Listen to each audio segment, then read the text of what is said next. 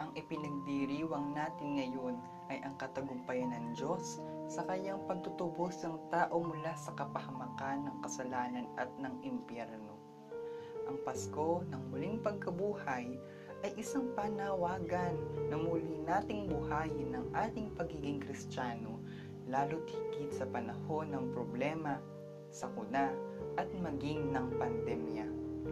Ito'y panghihikayat na patuloy nating kilalanin ng Diyos bilang isang Diyos na buhay at Diyos na walang kapantay.